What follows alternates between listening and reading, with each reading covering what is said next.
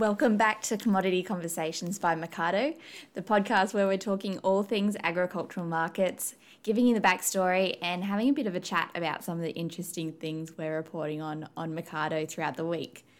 I'm Olivia Agar, and today I'm going to be handing over the mic to Mercado's Managing Director, Robert Herman, who's brought alongside one of our new contributors to Mercado's Friday Grain Comments, and that's Nick Booth. Now, Nick's the owner of Next Level Grain Marketing, which is a grain advisory business based in Port Lincoln in South Australia. And today's episode is very grain fo- focused, so I'm putting a warning out there now, but it's a really great update on what's going on overseas with the harvest in the Northern Hemisphere and the global stock situation as well. But the really interesting part about today's episode is that Nick is from the Eyre Peninsula, and they really haven't had the stellar season so far that a lot of other parts of the country are enjoying. So he gives a bit of an on-the-ground insight into how their crops are looking and, and just what a contrast it is to some other parts of the country at the moment. But before I pass over to Rob and Nick, we do have a favour to ask all our grain growing podcast listeners. We have a new survey up on the Mercado website that you would have received in Friday's email. Uh, and that survey is looking to get some insight into grain growers' marketing intentions for this season. Particularly, there's been a fair bit of talk about whether East Coast growers will look to make a quick sell this season, given they might not have had a crop in a couple of years. So we're wanting to get a gauge on whether grain marketing strategies are looking a little different this year compared to what would have been uh, a normal sort of average season over the recent years. Also, for anyone that fills in the survey, we're more than happy to provide an overview of the findings uh, once the survey's closed off, if you're interested in that. So we don't ask for much from you with this free podcast, but if you could give us those two minutes of your time, that would really help support us. But that's enough from me. I hope you enjoyed today's episode. So g'day, Nick, and welcome to Commodity Conversations. Um, it's great to have you on board. It's also people who follow um, Mercado would be seeing that in the last couple of weeks you've been providing us with our weekly grain update on a Friday, and uh, and that's been fantastic to get another perspective and get someone else talking about commodity markets. So um, just on that, Nick, tell us what's um, what's happening in the markets right now. And uh, uh, to, to lead in, I suppose, I'd make a comment that we seem to be talking a lot about what's happening in the international markets and overseas. Why is that, and what's driving that at the moment? Oh, thanks, Robert. Thanks for having us. Um, Oh, look, it, it's all to do with overseas at the moment, and we, we have, we, we're um, probably three parts through the Northern Hemisphere um, harvest. Um, so obviously, um, you know, the Northern Hemisphere makes up seventy percent of the global wheat, um, probably more, eighty percent. And, and I think whatever happens with them will obviously dictate, you know, pricing going forward. So, so it's all about The, the major exporters, Russia, Ukraine, Europe, uh, the U S and Canada at the moment. And of course, then on the um, on the trade side, you've got uh, you know the biggest um, trader in the market, I suppose, is China. But we've got a whole lot of news coming out about China on the one level, where they seem to be um, you know in in dispute and arguments with everybody. Yet uh, the trade flows just seem to be f- keeping on going. It's it, it is unusual. Um, yeah, like you say, the, the Chinese are um, they seem hell bent on upsetting a lot of people at the moment. But um, uh, but you know they that they have, whether this is all part of the U S Chinese phase one trade deal, um, but they have been buying up big licks, of, particularly of of, uh, of U S and Brazilian uh, commodities uh, of late. Um, So I think um, oh, the other day it was reported that um, China had bought something like you know three million ton of of uh, U S corn, about two million ton of, of U S soybeans, and about three hundred and twenty thousand ton of, of U S wheat. Um, so yeah, when, when China start buying up big licks like this, I think the market really does start to to pay attention. It, it's a um, it you know there's such a deep volume buyer that you know that can really change market dynamics. I noticed you had a comment this week about um, about stocks and how they're you know they're quite large stocks. But we've sort of got to treat Chinese stocks as a little bit differently, don't we? They're not like their stocks that are available to the rest of the world. Yeah, the, the Chinese government like to keep a lot of stocks in reserve um, um, and, and let it go almost reluctantly, um, mainly to keep inflation or food inflation under control. Um, so we, we saw that, as I understand it, the Chinese government um, embark on a, on a uh, they, they sold down their corn stocks over the last couple of years. Um, And, and now I think it's at a level where that's causing corn prices internally to, to, to rise. So this is why they they've turned around and I think are buying up big licks of, of U S corn. Um, with wheat, um, you know, they they hold fifty odd percent of the world's global stocks. I mean, they, the the reserves are enormous. Um, but I believe during the uh, the pandemic there was a lot of Uh, of wheat that was that was let out of out of reserve to to um, make sure people didn't go hungry. So I think this last round of buying is to is to rebuild those stocks, and um, and also I think we're seeing probably more wheat feeding happen um, in the uh, domestic um, animal feed ration, um, while corn prices are, have obviously been on a tear. So so yeah, it's. Um, It's an uh, interesting time. Well, um, and that, that sort of goes to explain why we need to keep looking at the international market because, um, I mean, we're, we're a, one of the big players in the export market. We're not, not massive in terms of production, but we do export a huge proportion of what we sell. So, and, and we've talked a lot about what's happening here as far as the crops going, and we know that on the East Coast... Um, You know, we're having a massive season. We've had, you know, the recovery yeah. from last year's drought in New South Wales has been extraordinary. Um, mm. And and then in the West, they've had some rain as well, and I noticed you commented on that. Um, how are things going in South Australia in general, and, and I guess in more particularly on the Eyre Peninsula? And um, just, I mean, we've got a lot of people who listen to this from around the country. Um, your area produces... in a normal year, quite a bit of grain. What sort of production can you produce in that area, and, and how are things going?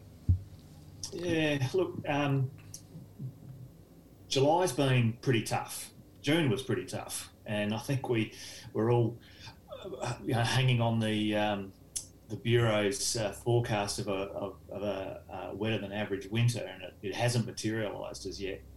Um, so, so certainly August is is going to prove. Absolutely critical. Um, yeah, in a I guess in an average year, Eyre Peninsula um, produces roughly about two million ton of of wheat, uh, about seven hundred thousand ton of of barley, um, and oh, close to one you know, hundred and fifty thousand ton of, of canola. So, so that give you a bit of a picture um, of the sort of levels of production. Um, rainfall. Uh, varies enormously as it does in a lot of districts, but but you know down the bottom end where I'm at in Port Lincoln, you know rainfall can be sort of around the five hundred mil mark. Um, you, but you go out to towards the the, the the higher the northern end of the eastern Eyre Peninsula and also far west out in towards the Thevenard port zone, um, and you know rainfall falls down to around that two seventy-five. So it's enormously variable. Um, this uh, last year, um, you know, we we've seen we had a good opening. So I think the the farmers, uh, by and large, went in fairly, got in early, um, sowed as much as they could. Um, we found out about the the uh, the Chinese barley tariff a little too late. We might have seen less barley acres go in this year otherwise. Um, but you know, we've just seen. The the rains just slip south of us um, since this time. Um, so, you know, a lot of areas, particularly on the, the eastern and central E P, are probably tracking at around that sort of twenty-fifth to thirty-fifth decile. Um, might be sitting on somewhere between eighty and one hundred mil for the year. So it's it's pretty lean. Um, any any crops on heavy ground are certainly certainly struggling a bit. Um, so, like I say, we. And, and most of my clients will tell you, look, the crop's all there, um, and what's there, you know, it's clean, it's in good, good colour, looks great. just nothing underneath it. So, so the um, so August is going to be, yeah, critical for us. Yeah, so so it needs a drink. It's it's ready to go. It's interesting mm. that um, speaking to people in the Wimmera and the Mallee this week, and uh, while things have been going quite well there, in, this is the Wimmera Mallee of Victoria, um, yeah. they are also saying that right now they're going to be looking for rain pretty soon, and, and you know, June and July have been um, not the wettest months that, that we can get here, and so they're, they're ready for a drink as well. Um, but the interesting thing has been New South Wales, where the, the really big lift in production's forecast to come, um, yeah. but then that lift is coming on almost a, a zero crop last year, so so that's going to be interesting. How do you think that's all going to play out with price here, Nick? Um, you know, we we know that there's the international factors, but you know we've got a domestic basis that impacts on price as well. Yeah, look, I think there's going to come a point where um, the domestic buyer is is just is knows that there is a big crop in Victoria and New South Wales, so I think they're going to start living sort of more hand to mouth um, going forward. There, you know, I think there's going to be a time probably through September, October where it will be getting pretty tight. Um, we might see um, some interest um, around that time, but you know, with with such a large crop in New South Wales, um, it would appear, um, barring any kind of disaster, they're going to have a, a reasonable um, exportable surplus, um, well, well and uh, over and above their um, domestic needs. So. So I think for the, the South Australian grower and the Victorian grower, you know, we're, we're not going to see the um, the bigger basis numbers that we've seen in the last couple of years with that draw into the domestic zones. So having said all that, I, I you know, I think Australia is well positioned to, uh, to take advantage of, of export sales on a, on a rebounding um, export year. Um, I see with interest that that um, that. The recent uh, tender for feed barley um, into Saudi, um, I think Australia should get a, a reasonable wedge of that as well, because you know our, our current prices are at replacement levels. So you know we'll that, that gives me some degree of optimism that we've you know, we might have found a bit of a flaw um, in the feed barley market at least as well.